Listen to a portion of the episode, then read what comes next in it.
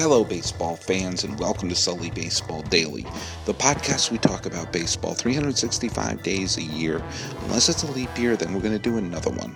I've been doing this every single day since October 24th, 2012. It's now the 12th day of January 2017, and I'm your host, Paul Francis Sullivan. Please call me Sully. I'm recording this at night in the home that I'm staying at in Palo Alto, California, the birthplace of Oakland A's manager Bob Melvin, and just down the 101 from AT&T Park, the home of the San Francisco Giants. You know, I did my last podcast in front of my father, who was sitting in a chair, only a couple hours ago, because I got that podcast in under the wire in order to keep the streak alive. And I figured, you know what? I'm going to do my podcast right away. So if anyone is keeping track of when I get these shows on, it looks like I'm going to do back to back really close to each other. And I kind of poked fun at the fact that, you know, it doesn't really matter when you post it, right? I mean, you just, you know, you, you're, you're logged into a podcast and you log on to whenever it is. But I got a couple of notices from people saying, Is there a podcast? Are you okay? And I guess that's one of the things that happens when you do a daily podcast, of those of you who do, is that when it's late, you wonder, is everything okay? Are you all right? And I got a, a nice tweet from Michael Carpenter, uh, who's a fan of the show. Uh, Ake Me and I is, uh, I don't know how to, these people have strange handles. I don't get it. But uh, he wrote, he said, when the daily isn't up until late, I'm always worried something happened to you. Is that cleanness or am I a super fan? And I responded, Why choose? You can be clingy and you could be a super fan. But I got to tell you something. There is part of me just feels, well, I feel when I don't get my podcast up, like, oh, I feel a little dirty. I feel a little weird. I feel like this isn't right. And when I do get it there, it's like, okay, look at that. Another day to move on. I tell you something. I spent the last uh, yesterday and this evening. Uh, my dad and I just spent it together, just the two of us. Um, you know, my cousin stopped by one point. My mother-in-law stopped by. It was just, it was just me and my dad, and we had a nice time. We had a nice talk. We talked about life. We talked about you know things going on and things that are concerned and you know and politics in the world and everything like that. And i made my dad dinner one night. We went out to dinner the other night. And along the way we kind of turned to each other and i said i miss baseball. Wouldn't a baseball game be great tonight? And it would have been. Not that i didn't have a nice time with my dad. We filled the time and we filled the time nicely. But one of the great things about a ball game is if it's on, even if you're not engrossed in every single pitch, you can have a conversation. You can talk about things. But then, like, oh, did, did you see that catch? You know, it's one of the things that's wonderful about it. And one of the things I guess I, have said I, I'm trying to replicate with this podcast is that notion of it being a constant companion.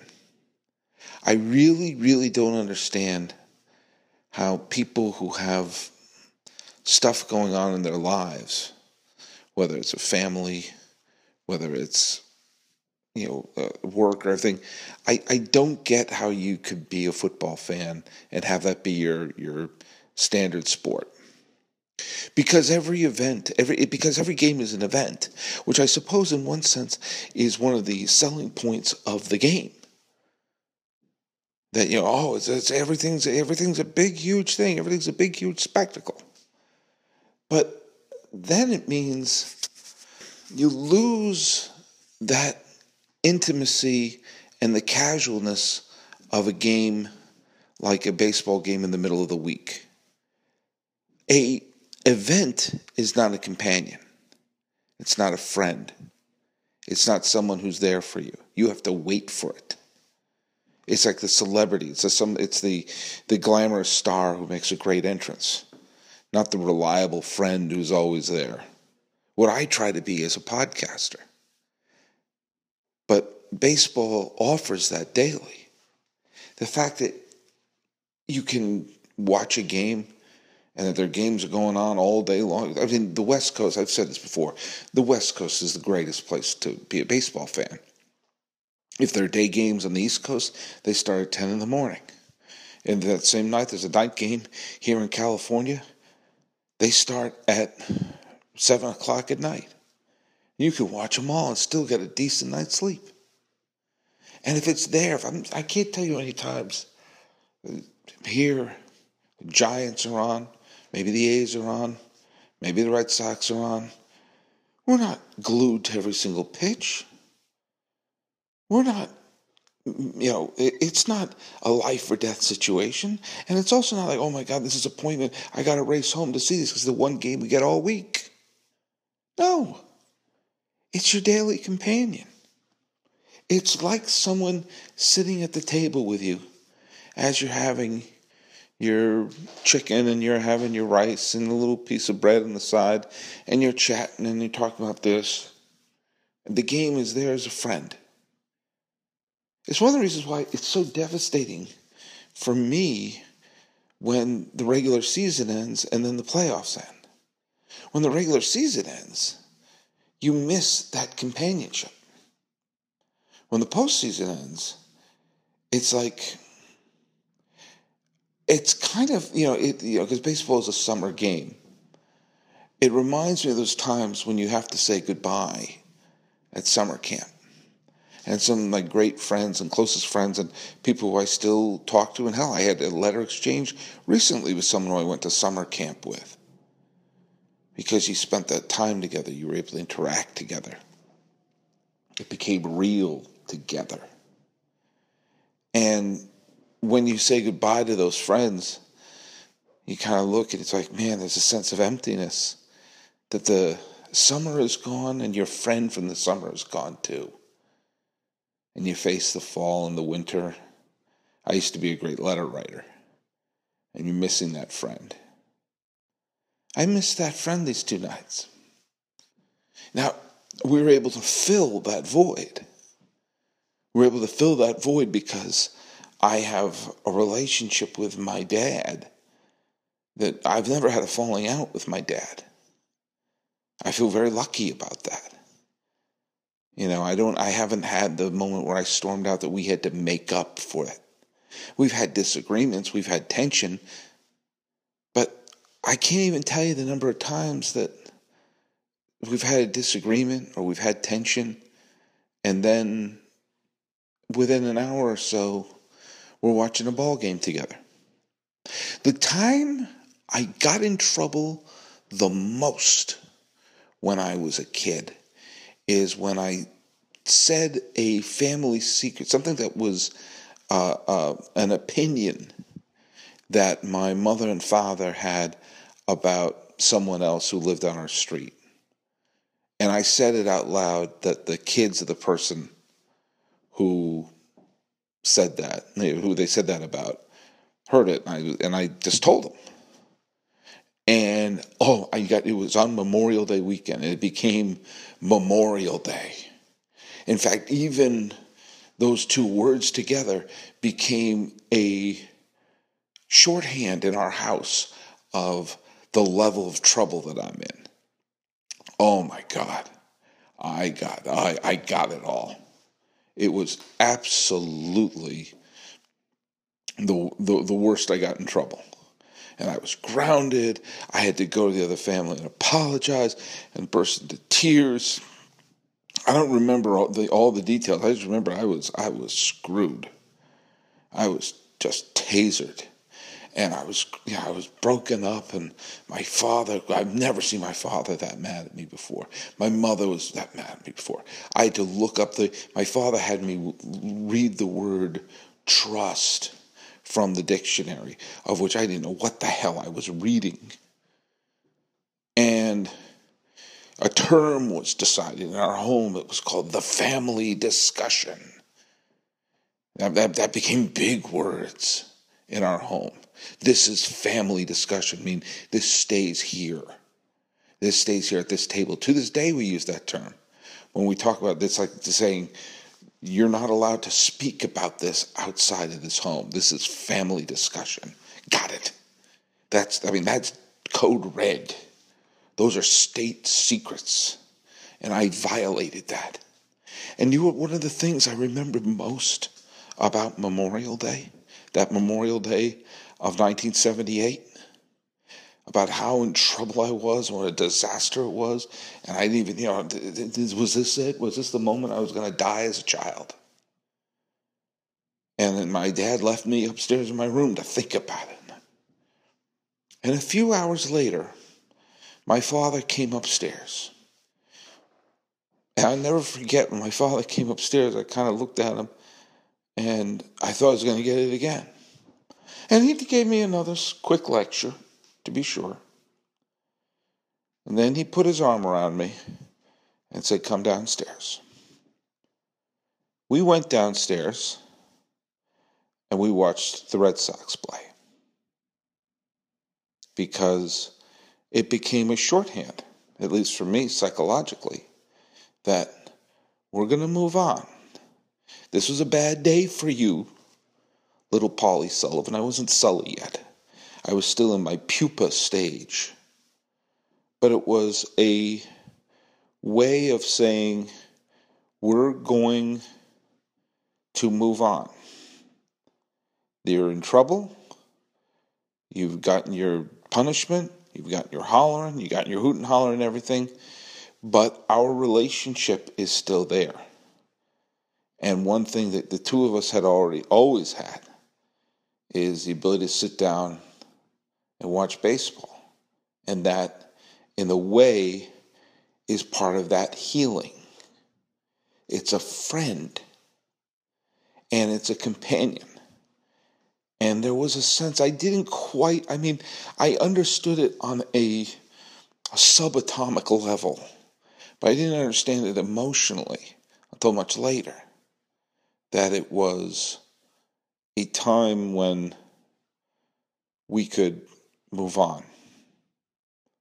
I remember one of the times that I was in bad shape after college and I was, I, you know, I wasn't really things weren't going my way, but I also I was making bad decisions, and I just was a bit of a mess. I'm not gonna lie to you, I was a bit of a mess, and I needed help. I I needed, I you know, I needed.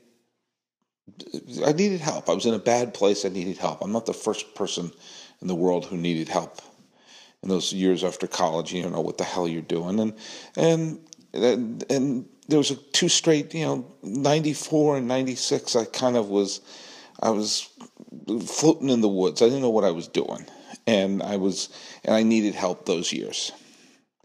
And I remember that first time in 94, things started, you know, things were not going well for me and I was making bad decisions. And I remember my mother and father yeah, I was I wasn't making great decisions, and I gotten, you know, was not my best time. was It was a low point, and I also remember that my dad and I talking about stuff, and my mom and I talking about stuff, and there was a point where I was like, the baseball strikes on. I don't have that. I don't have that place of a reference point that things are going to be okay.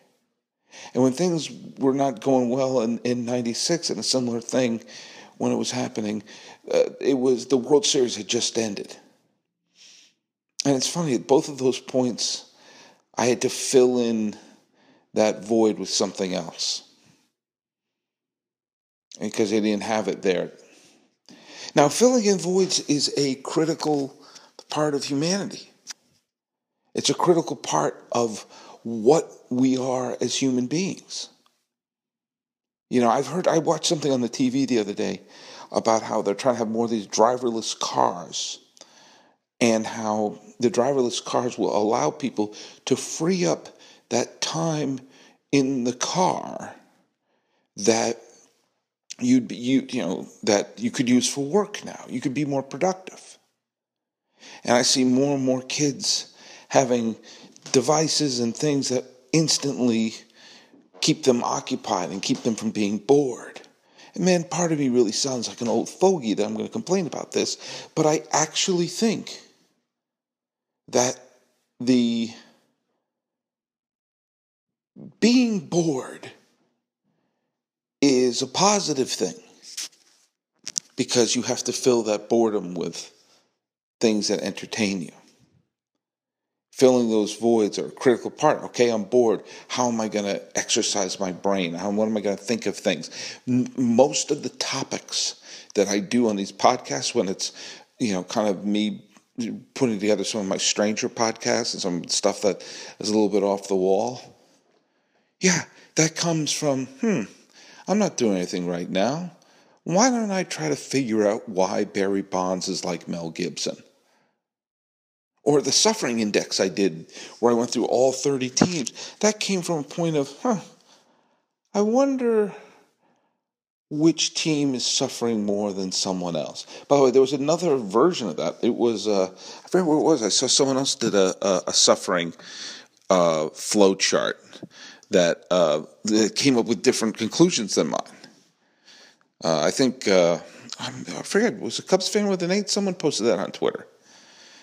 But it's important to have that, and I think it's dangerous if you take away the elements of being bored, the elements of needing to to fill voids in your life. I, I think that time in the car is well spent. Driving, thinking about other things that vacuum, that airlock. I do my podcast. One of the reasons why I do my podcast at this length is I figured most people's commutes are about 20 minutes long. That's usually what you hear. I mean, unless you're one of these people living here in the Bay Area and, and you're living in, you know, you're living in freaking uh, uh, the East Bay and you have to drive to the Silicon Valley, so you're in a car for three hours a day. But then you can binge listen. But I don't want to take that away from us. Because that's also a time to be with a friend from a podcast, or when I am here, I get to listen to a few innings of a ball game.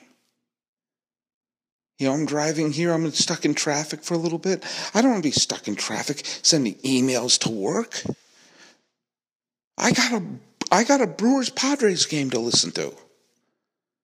You know, when you're driving a long distance, Oh my God, one of the great things when the times that I've driven from Los Angeles to, to San Jose and back and everything, eh, being able to listen to a ball game.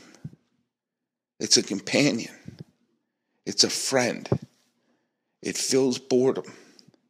It lets you know that things are going to be okay because it's there. It's a constant friend. Now, I'm sure for some people, I'm sure there's some people they get this from football, but just I don't understand how you can get it and and and not have it be something you can turn on and enjoy. You know, I mean, during the spring, summer, into the early fall, it's there. It's a companion. It lets you know things are going to be okay. Even if your team loses. I can't tell how many times I've watched a Giants game with my dad over the years. And the Giants, who are the lowest suffering index for me, and given my dad a lot of joy recently. But something doesn't go right because even the best teams lose 60, 70 games a year. You know?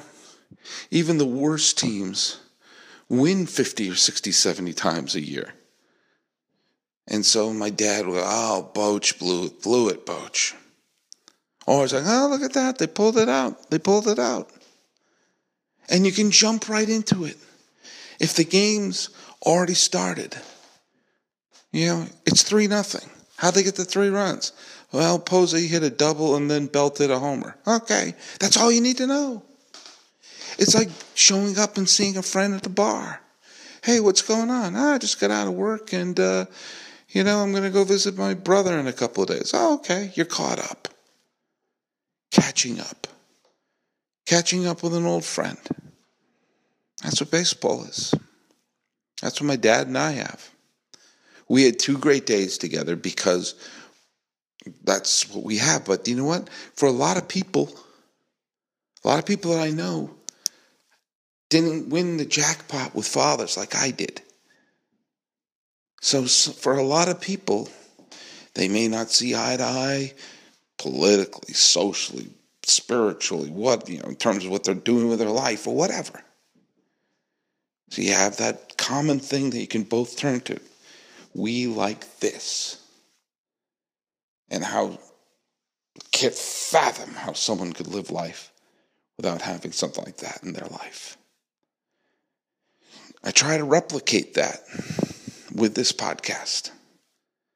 You know, it's the old thing when people ask me, why do you do it in the off season? I said, that's when we need it the most.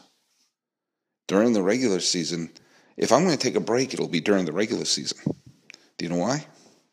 Baseball is doing the heavy lifting for me.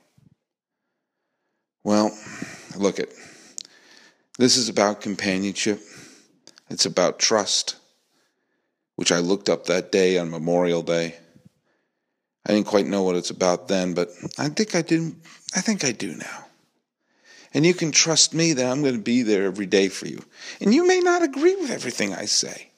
Hell, I, I had my podcast with uh, uh, Vanessa Thompson, and we did talk about race, and we did talk about the landscape where things are right now. We try to talk about some things that are not fun. I got someone wrote me an email saying, "Don't do any more podcasts like that." Well, I'm going to do the podcast how I like it, and may not always be the topic you want, but stick with it. Eventually, I'll hit something you want to talk about. Now, I'm going to wrap this up because I'm going to go to bed knowing full well that the 12th day of January, I've delivered a podcast to you.